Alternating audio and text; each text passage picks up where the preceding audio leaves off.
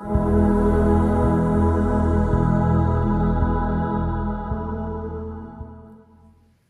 week, uh, uh, I felt early on in the week that God prompted me with a question, and it was a question out of something that I was reading in the book of Daniel. And in uh, Daniel chapter 11, verse 32, the word of God says that the people who know their God shall be strong and carry out great exploits. You know God, you'll be strong, you'll carry out great exploits. And the question I felt God asking me was, what does it mean to really know God, the fullness of his character, and how he outworks his purposes in our life? What does it mean to really know God? And as I looked into the background of what Daniel wrote in Daniel chapter 11, Daniel was writing these words. Um, he was prophesying of a time when it would be very difficult to honor a covenant with God, to be God's people. And when I looked into it a little bit further, there was a couple of specific fulfillments of this uh, passage of scripture in Daniel 11, which talks about a time of great persecution coming against God's people and what their response was to that persecution, which was they knew God, they were strong, and therefore they did great exploits. One specific fulfillment was in 165 BC, a couple of hundred years before Jesus, and three or four hundred years after Daniel, where a Syrian leader named Antiochus uh, Epiphanes came and invaded Israel, and he set up what Daniel called the abomination of desolation uh, on, the te- on, on the altar in the temple at Jerusalem. And this provoked uh, God's people to rise up in a furious response um, to what uh, the enemy did to the place that God has had chosen for his residence. And there was another fulfillment in AD 70 when the Romans uh, destroyed the temple, destroyed Jerusalem, and God's people had to flee. But in both of those cases, um, the, uh, the people of God, the people who knew their God, drew strength from their knowledge of him and carried out great exploits for him. And so, Daniel, what Daniel received in his prophecy was that he saw that in a very difficult time, a time of great persecution, God would raise up a people who would know, who would be strong, and who would carry out great exploits. And I was really drawn to that word strong what does it mean to be strong? And the various interpretations of that Hebrew word, which is hazak, means to fasten upon, to seize, to be strong, to be courageous, to be obstinate, to bind, to restrain, to conquer, to aid, to amend, to cleave, to be constant, to be established, to be fortified, to be mighty, to seize, to lay hold of, to become mighty, to prevail, to be urgent, and to withstand the enemy. These are character traits that we all need to have. Amen. And all of that encompassed in this one word, hazak, which is strong. And I want to suggest to you that Daniel's prophecy is just as much for us today as it was any time in the past in history. It is a promise of God that the people who know their God will be strong and we will carry out great exploits. Today, in a time of increasing turmoil around the world, amidst great uncertainty about the future, God is constantly working on each one of us. Have you noticed that God has been working on you? Anybody not notice that God has been working on you? That He wants to do something in your life? He's working uh, on each one of us. He's working within each one of us and He is working through each one of us. And the more that we get to know Him and know His character and allow His working in our life, the more He will work through us as we get out of the way and allow Him to move through us. He's working through each one of us, but if you don't understand His process, you won't necessarily see the process through. I have known plenty of people who came to faith in Jesus, and then when things got tough, they would say things like, Well, God doesn't really love me. If God really loved me, He wouldn't allow this to happen or He wouldn't allow that to happen. And so they turn their back and they walk away. It's like the seed was unfruitful. It fell on hard or stony ground, or the enemy stole it away. But we need to understand that God's process can be described as fire. And his process is a fire that works within us and sustains us even as we walk through the fires of life. Anybody ever notice that you walk through some fires, through some trials, through some tribulations in your life in God? Sometimes those fires that we think are just the work of the enemy, they're actually fires that God leads us into so that He can equip us, so that He can train us, so that He can deal with our character flaws, so that He can release more of His power through us, so that He can bring us more into alignment with the character of Jesus. And it is the character of Jesus that we are destined to carry. How much do you look like Jesus? I'm not talking physically, I'm talking from the inside out. When people talk with you, do they feel like they've just had a conversation with Jesus? That's your destiny. And so, what the fire of God within us and the trials that we go through, what they're meant to give us is an eternal perspective. Our problem sometimes is that we try to mold our understanding of who God is and what He does to what we would prefer to experience. It's very quiet in here.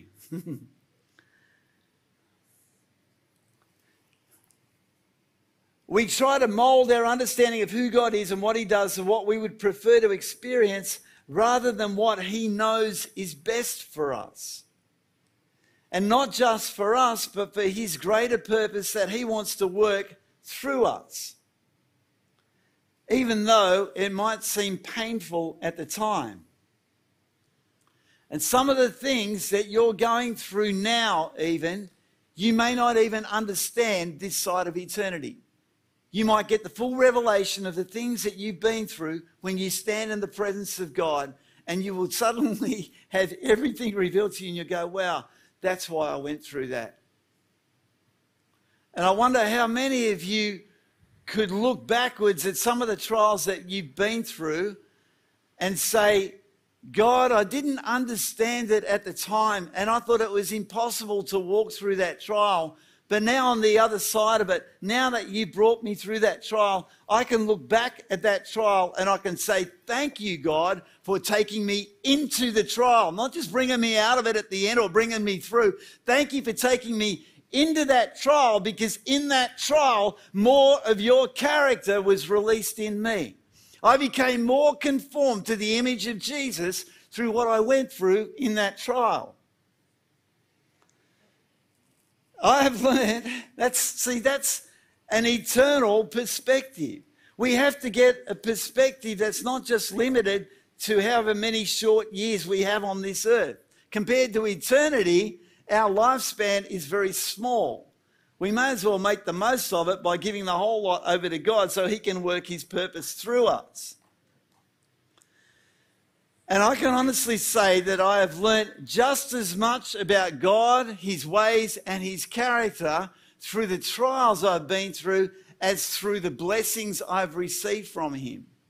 And I want to tell you, I've been extraordinarily blessed in the 25 years since I laid my life down before Jesus and I said, God, I've completely made a mess of my life. If you can do anything with my life, take it and do whatever you want to do with it. And I want to tell you that was a painful process because God had to look at some of the things in my life and go, well, I think this needs to go, and I think this needs to go, and I think this needs transformation, and this needs change, and you're not going to need this, and this needs to be renewed. And He would show me these things, and I was like, I didn't really want to acknowledge the depth of the work God wanted and needed to do in me so that He could use me for His glory.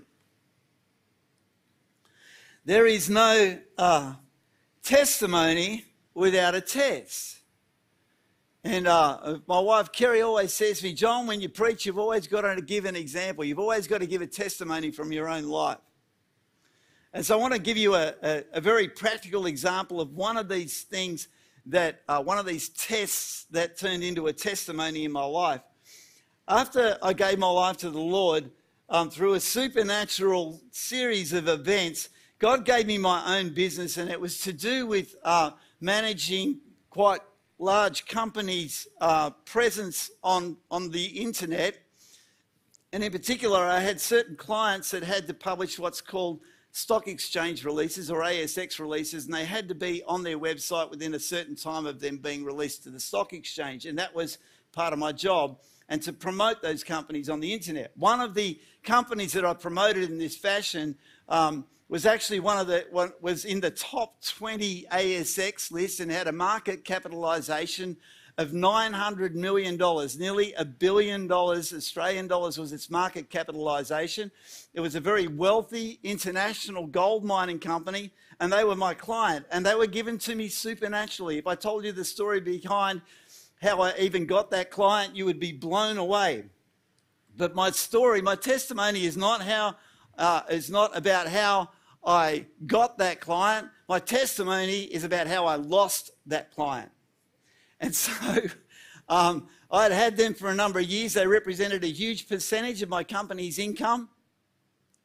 And uh, I was cruising along doing the work for them, doing the work for them, never a word of complaint from them about anything. And then one morning at 11 o'clock, just after I'd started um, typing up something that I was releasing on their behalf, I got a phone call from their managing director, and he said, Oh, John, I'm just calling to let you know that we've decided to give your business to somebody else. And that's effective today, as of right now. No, uh, no being called in saying, Do you want to requote? There was no negotiation, there's no nothing. I was saying, Our relationship, our business relationship with your business is now over, and it's now going to this other company. And I was like, it's like somebody hit me in the face with a shovel. it's like I stopped in my tracks. Anyway, so uh, I go home and uh, I wandered in the door in shock. And I was talking to my wife, Kerry, and I said, I've got no idea how this just happened or how this came about, but I just lost. I won't name the company because it's immaterial to this testimony. I've just lost our biggest client. And uh, I had no idea why. And I knew that I hadn't done anything wrong in the relationship with them. There was nothing untoward about any aspect of my business relationship with them. They just made this decision, bang, snap, and they gave it to somebody else. And I was going, right, well, they, they, uh, they're actually paying for this and they're paying for that and they're paying for this, and I don't know what this means for our business and all the rest of it. And so I was very confused. And um, the, the next morning I got up early and I was seeking the Lord. And actually, as I said this, this morning, when I say seeking the Lord, I was actually having a bit of a whinge. I was going, God, why have you taken this away from me? God, I don't understand what you're doing. I thought you were going to prosper me. God, when you gave me my business, you gave me Proverbs 13, 22. The wealth of the sinner is stored up for the righteous. You've been, uh, you've been blessing me financially with this business relationship and now it's gone. I don't understand what you're doing. Why have you taken it away? It's the opposite of what you spoke over me. All this whinging, whinging, whinging, whinging. Then I opened my iPad and there a prophet friend of mine had sent me a message on Messenger. And the message said, uh, said, uh, and, and this, uh, uh, I have to clarify that my friend, this, this prophetic friend of mine, knew nothing about what had happened. There's something else that I need to introduce that I forgot in this, in this story as well. The, um, there was a series of images that I used to promote this gold mining company. And the main promotional image was of a gold pour. I don't know if you've ever seen that they have this, this big kind of drum looking thing. And uh, they make the, the gold is molten and it pours down through a series of layers until it becomes an ingot in the bottom, uh, the bottom part of it. And that's a gold pour. If you, if you Google gold pour, you'll probably actually see that image on Google. Anyway, uh, so here I am. It's like five o'clock in the morning. I'm having a whinge to the Lord about this. My prophet friend sends me a message, and um, he, he sends me a prophetic word and he says that you've just lost a relationship and God says um, that it had to go. You've just lost this relationship and God said that it had to go and he sent me that image.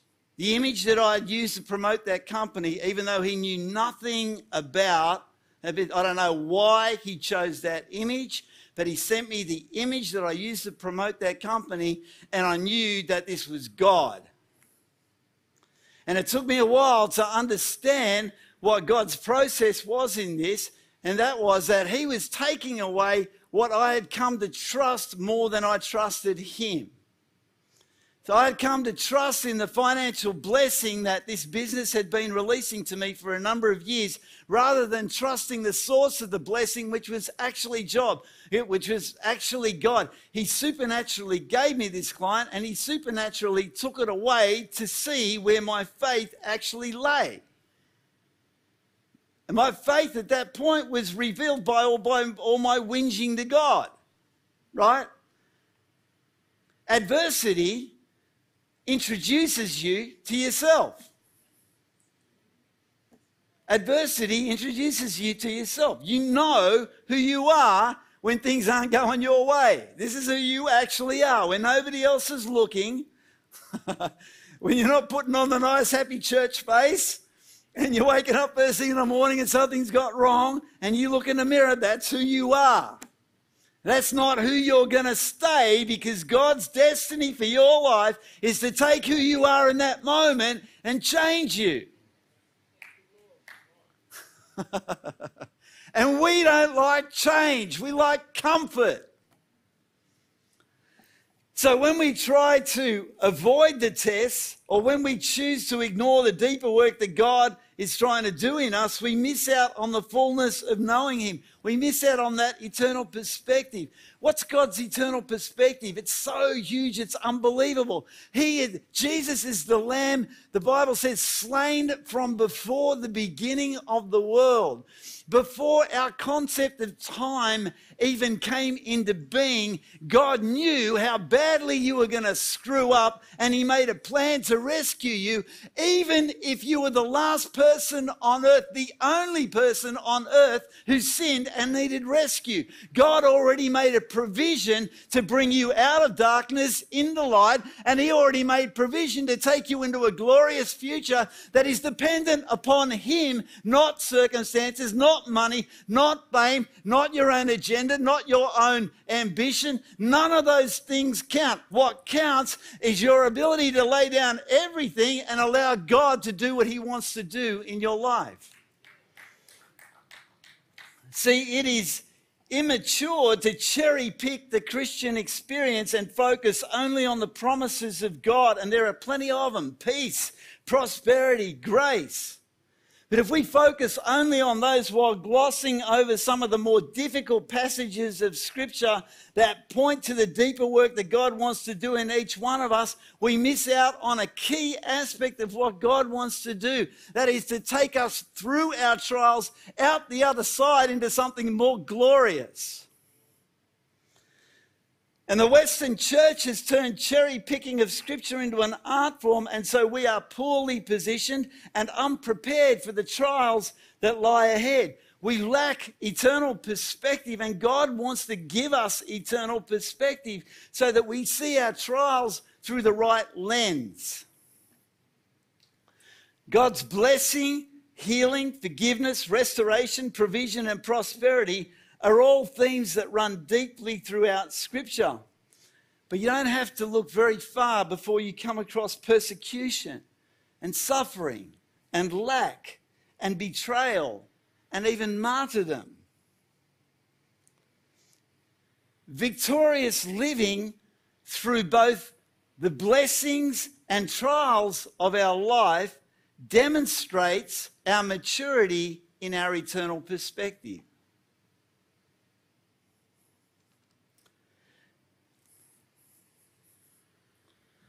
I started talking about the part that fire has to play in our Christian experience.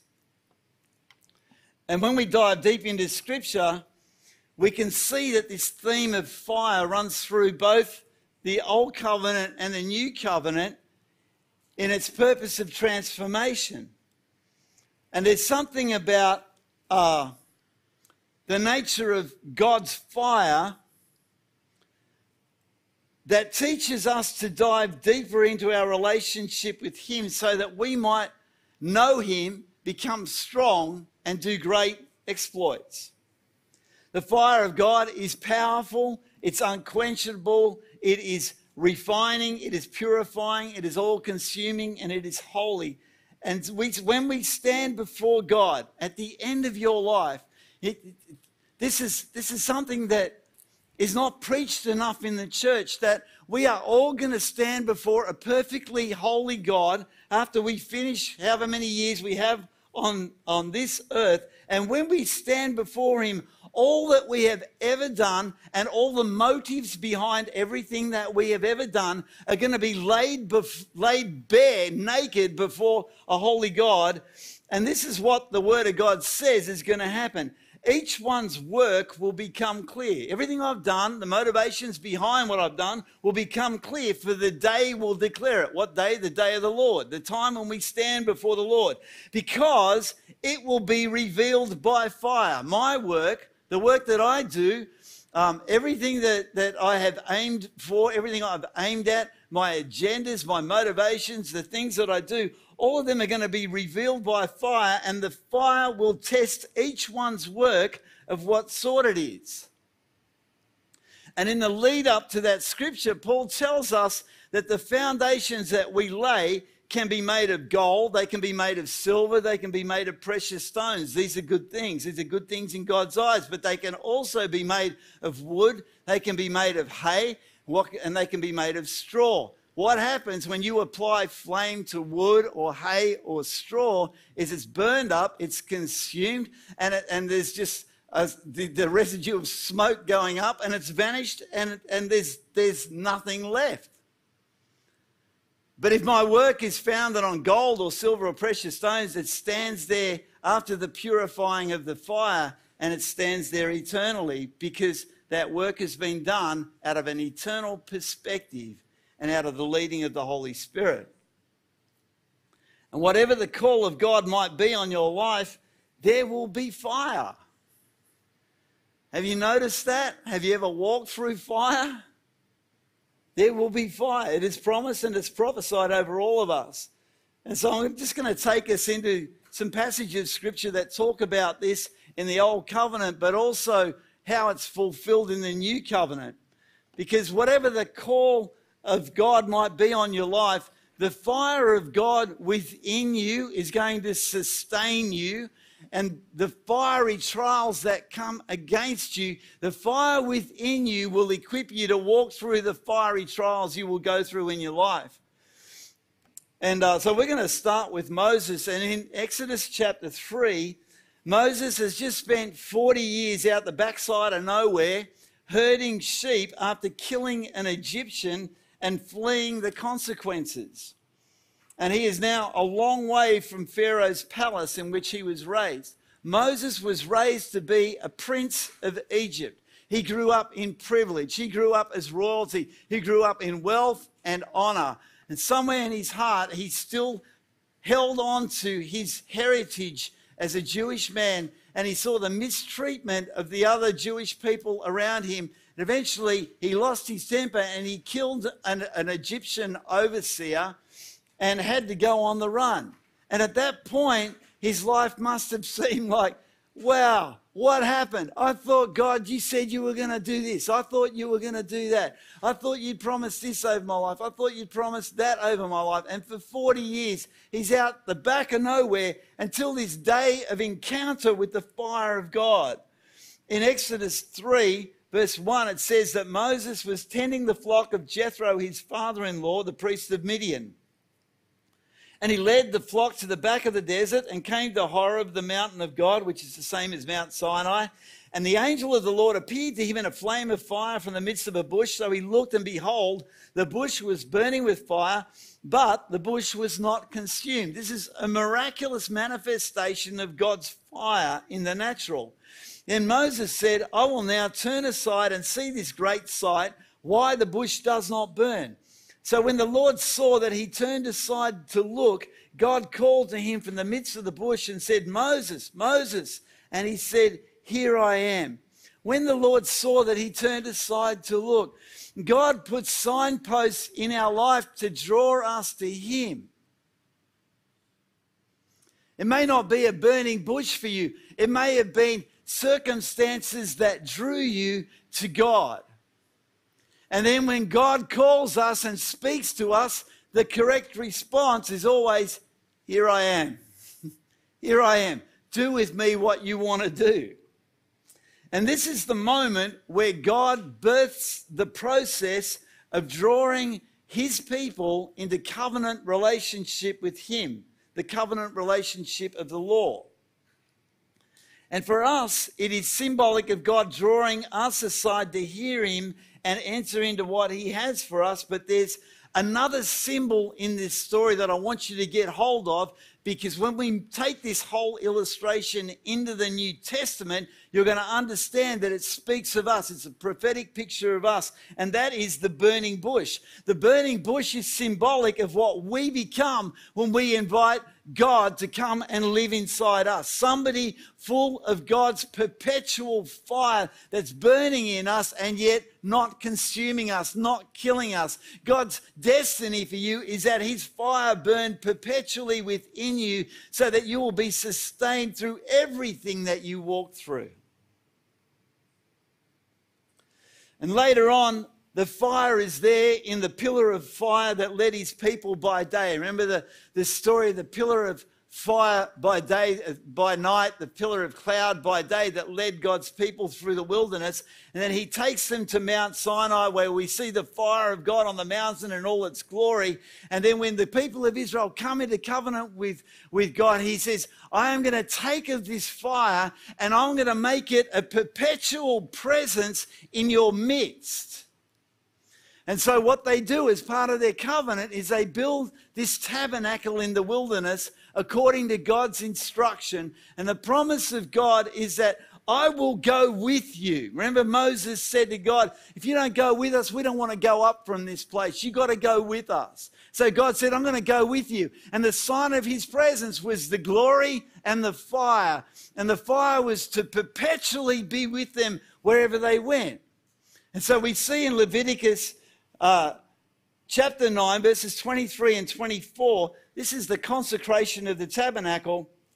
That Moses and Aaron went into the tabernacle of meeting and came out and blessed the people. Then the glory of the Lord appeared to all the people, and fire came out from before the Lord and consumed the burnt offering and the fat on the altar. And when all the people saw it, they shouted and fell on their faces, and that fire did not go out. This is holy fire, the fire of his glory, and it produces awe and reverence and holy fear and worship. When the glory of God comes, when the fire of his presence comes, it puts us on our face before a holy God. And one of the things about stewarding the presence of God was that God required of the, the, the, people of Israel and a select group of people within the, the wider group of the people of Israel that they were to steward this fire and treat it with reverence, holiness, and awe, and take it from place to place as they move throughout the wilderness. And when uh, somebody treated this lightly, when somebody did something willfully wrong to do with the fire of God, there were severe consequences. In Leviticus 10, verses 1 to 3, it talks about Aaron, uh, the high priest of Israel, talks about his sons and what they did to, uh, to provoke God into great uh, anger. It says that Nadab and Abihu, I don't know if that's how you pronounce it, the sons of Aaron, each took his censer and put fire in it, put incense on it, and offered profane fire before the Lord. This was not the sacred fire that they were carried to steward. This was the fire of their own making. They were casual about the things of the Lord, which He had not commanded them. So, what's the result? It goes on to say in verse 2 that fire went out from the Lord and devoured them, and they died before the Lord. Now, we see in this story that Moses and Aaron are present when this happens. And I want you to bear in mind that these two guys, Nadab and Abihu, they're Aaron's sons, his first and second born sons. They are the people that are going to carry um, his name, his inheritance down into the next generation. These are the sons that he wants to bless uh, with their inheritance. He wants to bless them so that they go on and carry his name on into the future. And they make this uh, critical mistake. And there's Moses and Aaron, and there's these two sons of Aaron, and they are struck dead in the presence of the Lord because the fire comes out from his presence and completely destroys them. And Moses, in this scripture, it says in verse 3, he turns to Aaron and he says, This is what the Lord spoke, saying, By those who come near me, I must be regarded as holy, and before all the people, I must be glorified. And then you see this beautiful picture in one sentence where it says, So Aaron held his peace. Even though his sons had been taken from him, he had an eternal perspective that he understood that the presence of God in that covenant relationship was so important that nobody was allowed to treat it disrespectfully. That's eternal perspective. This holy perpetual fire was an ongoing sign of God's presence with his people. And when uh, the tabernacle of uh, Moses was then uh, stewarded by David when he had his tabernacle. And then when David wanted to build a magnificent temple for the Lord, and God said, No, no, no, you're a man of war. I'm going to give it to your son to build. Solomon built this magnificent temple, and we see that the fire of God was present there as well. In Second Chronicles 7, verse 1, it says that when Solomon had finished praying, and this is at the dedication of the temple, fire came down from heaven and consumed the burnt offering and the sacrifices, and the glory of the Lord filled the temple. This was a sign to everybody who had gathered there to worship God that that same presence, that same glory, that same anointing, that same fire was to perpetually fill this temple just as it had filled the tabernacle of David, just as it had filled the tabernacle of Moses. It says that the, that the fire and the glory was so great that the priests could not enter the house of the Lord because the glory of the Lord had filled the Lord's house. And when all the children of Israel saw how the fire came down and the glory of the Lord on the temple, they bowed their faces to the ground on the pavement and worshipped and praised the Lord, saying, For he is good, for his mercy endures forever. Even in the awe inspiring power of God expressed in fire, what do they call out? He is good. God is good and everything that he does is good, and his mercy endures forever.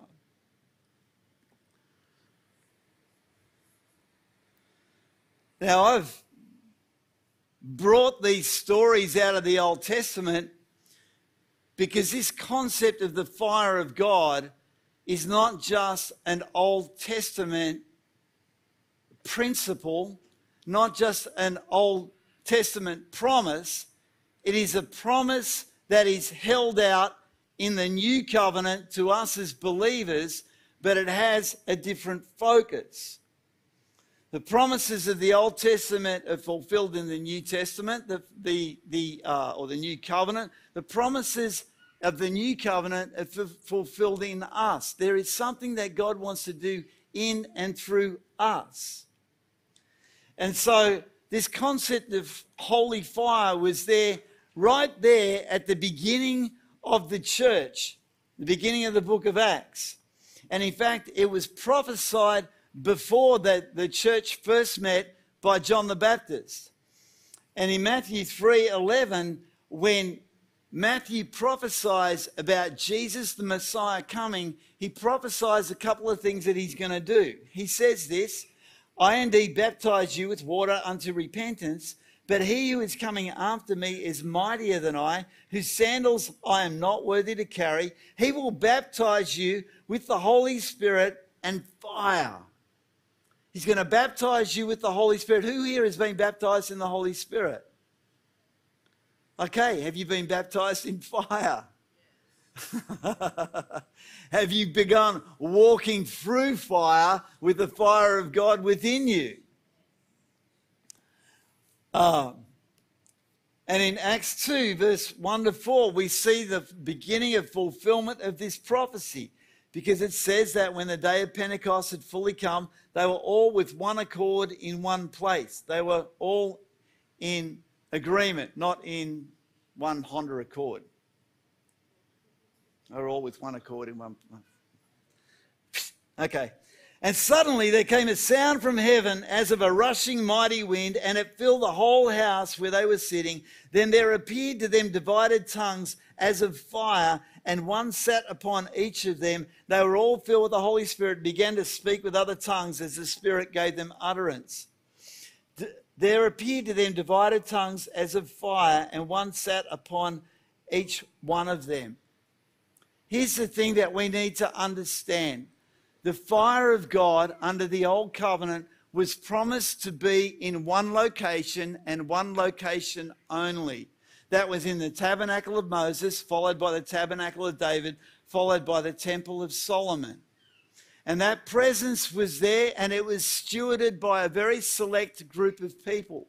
But under the new covenant, when John the Baptist prophesied about Jesus, he said he's going to baptize you all with fire. There were 120 people gathered there in the upper room at the birth of the church, the ecclesia, and tongues of fire came down and sat on each one of them. And they all spilled out into the street. They all began to prophesy in other tongues, and people from all over uh, the, the uh, all over Jerusalem who were from other nations began to hear them speaking in their own languages. It was something miraculous. The fire of God, which had just been in one location, was now inside every single person who was receiving this beautiful baptism of the Holy Spirit and fire. And through the Old Testament, it's prophesied again and again and again God does not dwell in a temple made with hands. He dwells in us. That same holy fire that filled the tabernacle of Moses, that filled the temple of Solomon, now fills you and I. In the Old Testament, the fire of God was present, it was with them. In the New Testament, the fire of God is indwelling, it is in us. That prophetic picture of the burning bush that I started with is fulfilled in us. We are like a burning bush, perpetually burning with the fire of God. And God's intention is that each of us, as a burning bush, attract people who are walking past and they see the fire and they want what they see. We become the burning bush that burns miraculously yet is not consumed. We are filled with holy fire for the purposes of God. And boy, do we need it. do we need it? And that first generation of believers, they needed it. You know, when we read the Bible, and in particular when we read the book of Acts, it's not immediately apparent the time frame of how things happen in that first generation of believers. But let me just give you this snapshot of year one of the church. So imagine, let's work, uh, work something in your imagination. Let's say a year ago today, you had heard that God wanted to do something remarkable in your life and that there was something that was going to happen that had never happened before And that if you came into a room like this one and you hung out with other people that believed as you did, that God was going to turn up and do something extraordinary. And so you've come in and now you're a year down the track, and this that I'm going to read out to you now is what you've just been through, okay? This is year one of the church. This is year one of your Christian life. The Holy Spirit fills them and lights them up with fire. They pour out into the streets and revival breaks out.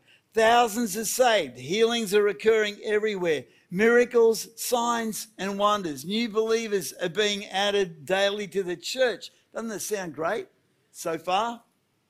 But within that first year, Peter and John are arrested. Why are they arrested? Because they healed a man who had been crippled from birth and had been crippled for 40 years. Within that first year, Peter and John are arrested. Persecution starts. Ananias and Sapphira drop dead when they lie to the Holy Spirit. Holy fear begins to hit the fledgling church. Believers just like you and I are thrown into prison for no reason other than we follow Jesus. Stephen is martyred. Meanwhile, there's a young man named Saul who is hunting down believers wherever he can find them to have them sentenced to death and the church is scattered, and out of that, one of their number ends up in a place called Samaria, starts preaching the gospel, and revival hits there. What's this got to do with eternal perspective?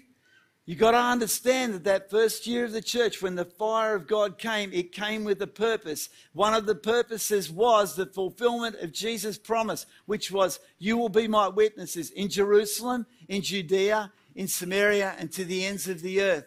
And if it was not for the persecution that came, across, came upon that church in that first year, Philip would never have ended up in Samaria preaching the gospel, fulfilling Jesus' prophecy, and revival couldn't have come there. And we would not be here today worshiping God if it wasn't for the way that God used his eternal perspective to use people down through the centuries of history, right to this day, that with the purpose that the knowledge of the glory of the Lord would fill the earth as the waters cover the sea.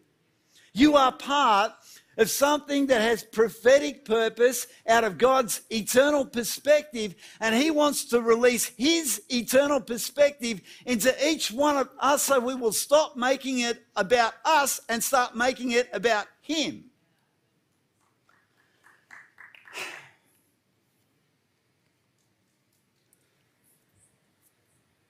And so I look at, and as you, as you read through the book of Acts, and as you read through what Paul had to say and what Peter had to say, and all these greats of the early church, you see that they understood an eternal perspective. They saw things differently to how we in the modern church see it. They counted their circumstances in their situation as secondary to God's eternal purpose being expressed through them. And so I was thinking about God.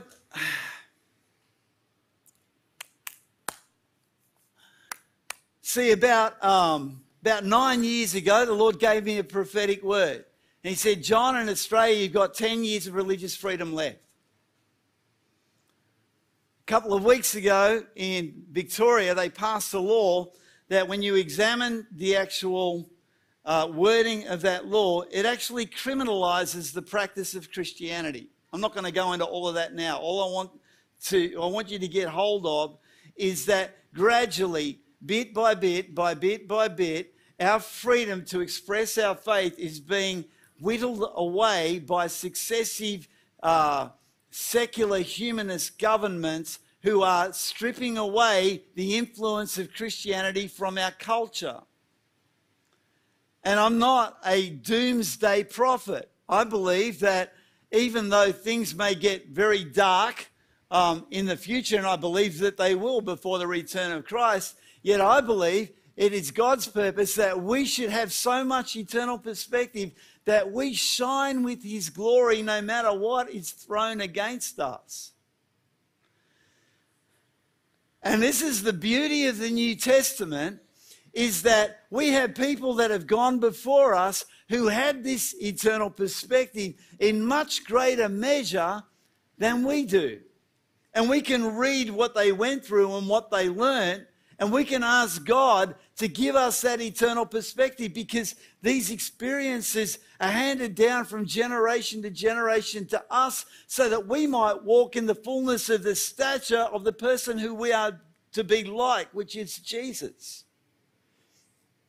And so I want to close this message with the eternal perspective of two of the greatest leaders of that first ecclesia, the church of Jesus that was birthed at Pentecost. Those two leaders are Peter and Paul, and they both talk about fire.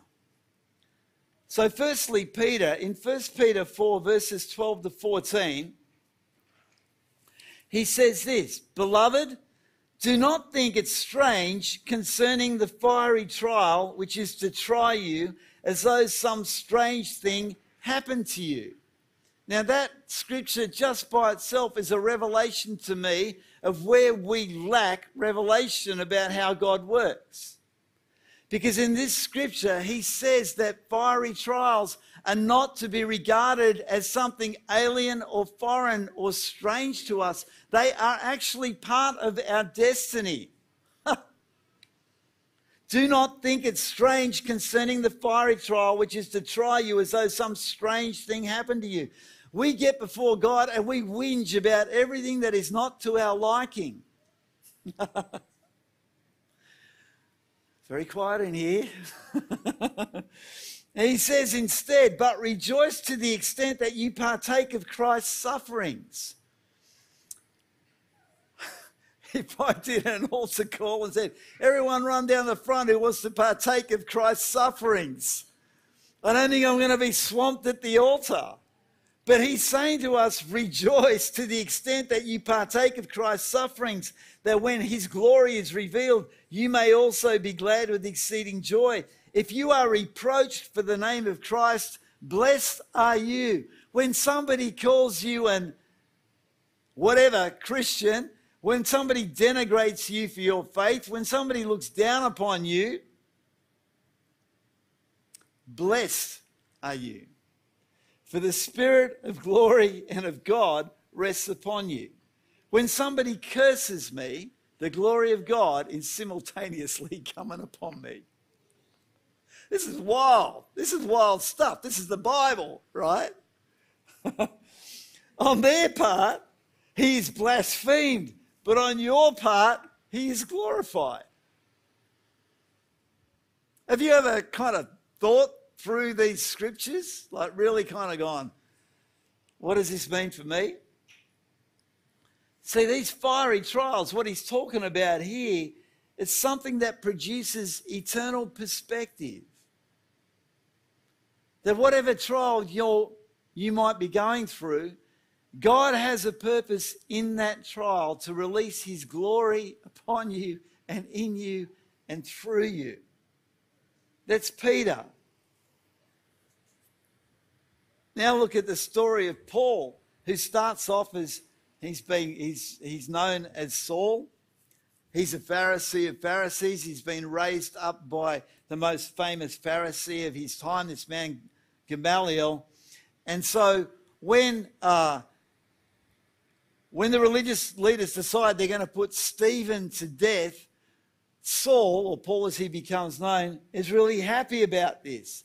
And in fact, he's standing off to the side and he's looking after people's cloaks as they hand them to him while they pick up rocks to stone Stephen. And he's so inspired by what he, what he sees, he decides he's going to go out and he's going to persecute and imprison and put to death every Christian he can find. And then he has an encounter with God, just like Moses did. He's there on the road to Damascus and he's, he's walking along this dusty road, and all of a sudden, the glory of God, the light of heaven, shines down upon him. And Jesus says to him, Why are you persecuting me? His life is transformed. He is blinded in the natural so that he can receive his spiritual sight. He is sent on to Damascus by the Lord, and he's sitting there fasting and praying. And in the meantime, God speaks to a, a believer in that town called Ananias, not the one that obviously died in the terror of the Lord, but another Ananias. And this humble servant of God hears the Lord speaking to him and says, I want you to go and find this guy, Saul, and I want you to restore his sight. And then he says something very interesting. He says, For I have shown him how much he is, he is to suffer and is to suffer for my sake and the gospel.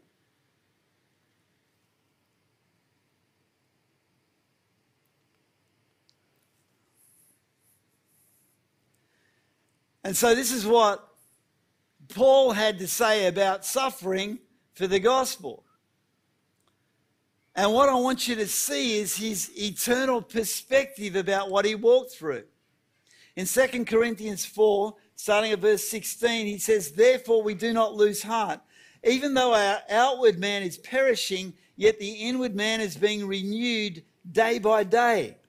For our light affliction, I don't know what he considered to be light affliction, but I think his measure of affliction is different to mine because I'm going to describe his afflictions in a minute and you're going to see that he went through more than just light affliction. But he calls it all light affliction. For our light affliction, which is but for a moment, is working for us when last time you were persecuted, did you understand that the persecution was working for you? Sylvia, did you know that when your children mocked you for your faith, it was actually working for you a far more exceeding and eternal weight of glory? Then he says, While we do not look at the things which are seen, but at the things which are not seen. That's eternal perspective where you can lay down the things that are seen so that you can have the things that are not seen. For the things which are seen are temporary. But the things which are not seen are eternal. You don't see the fire in you, but God does. And that fire is eternal.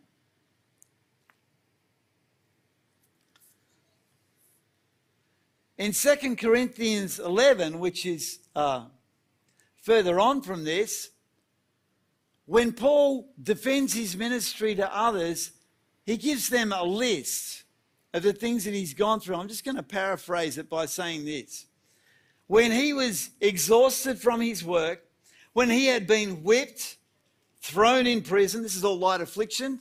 Can I just remind you, this is the light affliction that he's talking about. When he was exhausted from his work, when he had been whipped, thrown in prison, seen death all around him, when he had been beaten, when he had been stoned outside a city by religious leaders or shipwrecked, when he was on long, arduous journeys through bad lands teeming with robbers, when he was betrayed by those he served, when he was hungry, when he was thirsty, when he was naked, all these light afflictions. When he was cold, when he was unable to sleep, yet his heart was toward God. And there was something that came upon him, even in all these afflictions, that he had this desperate desire to see what God had founded grow and be edified and become all that it, it was destined to be. His heart was for the church, even when there were other church leaders persecuting him and speaking against him.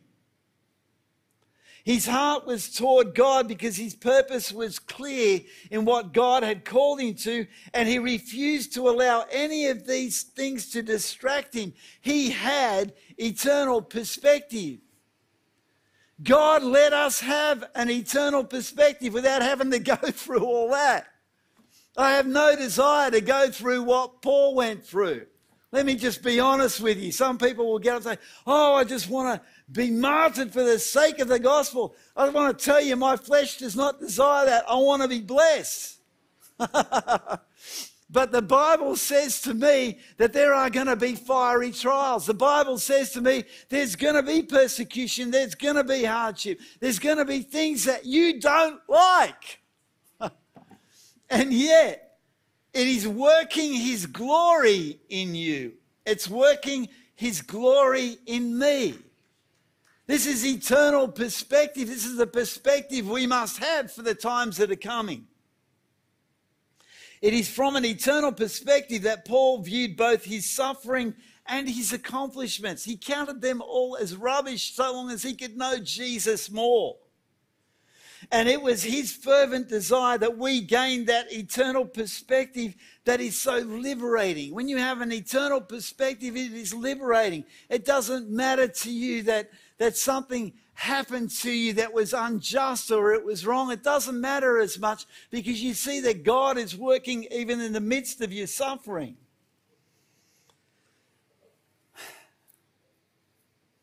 And it brought Paul to the place where he could give us this, Galatians 2:20. I have been crucified with Christ. It is no longer I who live, but Christ lives in me. And the life which I now live in the flesh, I live by faith in the Son of God who loved me and gave himself for me. I have been crucified with Christ. It is no longer I who live. When somebody comes and says something to you that you don't like, is this your testimony? That you have been crucified with Christ, and those words, whether true or untrue, cannot move you from an eternal perspective.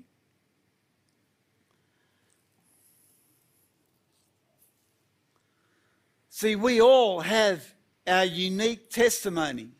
We all have our unique experience with God. And as we go further and further in our journey with the Lord, it is His purpose that we gain that eternal perspective because when we operate out of an eternal perspective, we are more effective for the kingdom.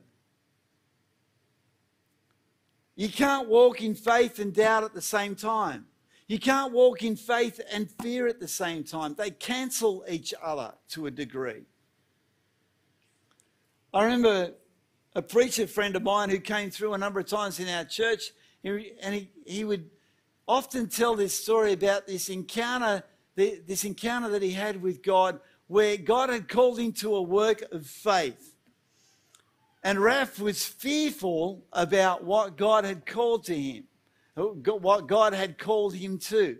He couldn't see how it could be accomplished, he couldn't see how it could be built.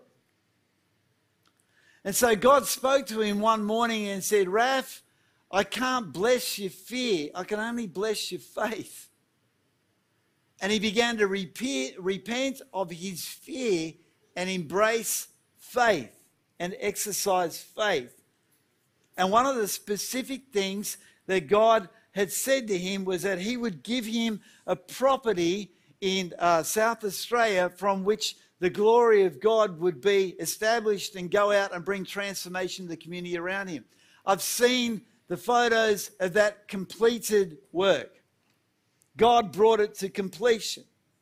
Daniel 11 30, 32 The people who know their God shall be strong and carry out great exploits. Paul knew his God. Paul was strong. Paul did great exploits. Peter knew his God. Peter was strong. Peter did great exploits. You know God. You will be strong. You will do great exploits. That's God's destiny for your life. The only person that can hinder that destiny is you. Is that right? And so I want to encourage you as I'm being encouraged and challenged in this season that as we lay down our ideas of what and how God works in our lives and just let Him be God and stop trying to be in control of everything, He's going to work out His purposes in your life. He's going to work it out in my life. He's going to work it out in our lives together. God's going to do amazing things in this next season, even though the world looks darker and darker and darker. That's what's prophesied in Scripture. But the, but, but the Word of God says that in a time of persecution, a time of great darkness, that the people who know their God shall be strong, they shall be, and they shall carry out great exploits. Can I ask the worship team to come back up for um, a few minutes as we worship the Lord. And um, this morning, when I preached, uh, before the meeting, God gave me some words of knowledge, and I thought that uh, these words of knowledge, uh, there was uh, four words of knowledge. I thought I was going to have four people respond to those words of knowledge, but we probably ended up with what, 15 or 16 people. There were multiples responding to each of these words of knowledge. So I believe that there's people here tonight that that these words of knowledge are also going to minister to you. And so um, I just want to, before the worship team starts, I want to just uh, speak out these words of knowledge. And I've got one additional one that's specifically for tonight. And uh, if this is you, if one of these words of knowledge speaks to where you are at right now in your life, I just want you to stand for me, okay? So the first one is for those who are suffering an agony of indecision. You have a big decision to make in your life, and you find that the decision making process is actually agonizing for you. It's very difficult for you to make this decision one way or the other. Just hang on for a sec, Pete. Just keep it down a little bit. The second one is for uh, somebody who's been suffering recurring chest pains. So if, you've, uh, if you're suffering from chest pains, um, God wants to heal you tonight. There's somebody else, um, and you're suffering from an irrational fear. For those of you watching from live stream, this could be for you. Um, and uh, if you are subscribed to the YouTube channel, you can you can put your response uh, in a comment, and Lucas will see it, and he'll point it out to me as he did this morning when we had somebody with chest pains in what country was it? Ghana. So we had somebody respond to a word of knowledge in Ghana, and I believe that they were healed as we released them out of that. Somebody uh, suffering from irrational fear. You have a fear that comes upon you. You don't know what the source of that fear is. It makes no sense to you. You've been fighting it and fighting it and fighting it, and God wants to set you free. Somebody else with a twisted muscle somewhere in your midsection or stomach area. God wants to heal that. And the last one is this one specific uh, to tonight that there's uh, at least one person, probably more, and you're suffering from recurring depression. And I believe that God wants to lift that fog of depression off your life tonight. So, as the worship team begins to worship, uh, let, us all stand tonight. And uh, if you would like to respond to one of those words of knowledge, just come out the front, and myself or one of our ministry team will pray for you, and you're going to be set free of, uh, of these conditions. So, just to run through them again, if you're suffering from a problem with una- being unable to make a decision, if you have recurring chest pains, if you're suffering from irrational fear, if you have a twisted muscle somewhere in your midsection and you, and you move certain ways and it causes you pain, God wants to heal you. And if you suffer from recurring depression, God wants to lift that depression off you. So, Lord, I just want to thank you for your word. I want to thank you for your Logos word, but also for your Rhema word expressing the word of knowledge. I want to thank you, Father God, that as people respond to what you are saying right now, that, Lord, you come in your power and in your glory, and that you set us free, Lord, from the things that have afflicted us, from the things that have held us back from what you want to do in our lives. Thank you, Lord. Thank you, Lord. Thank you, Lord.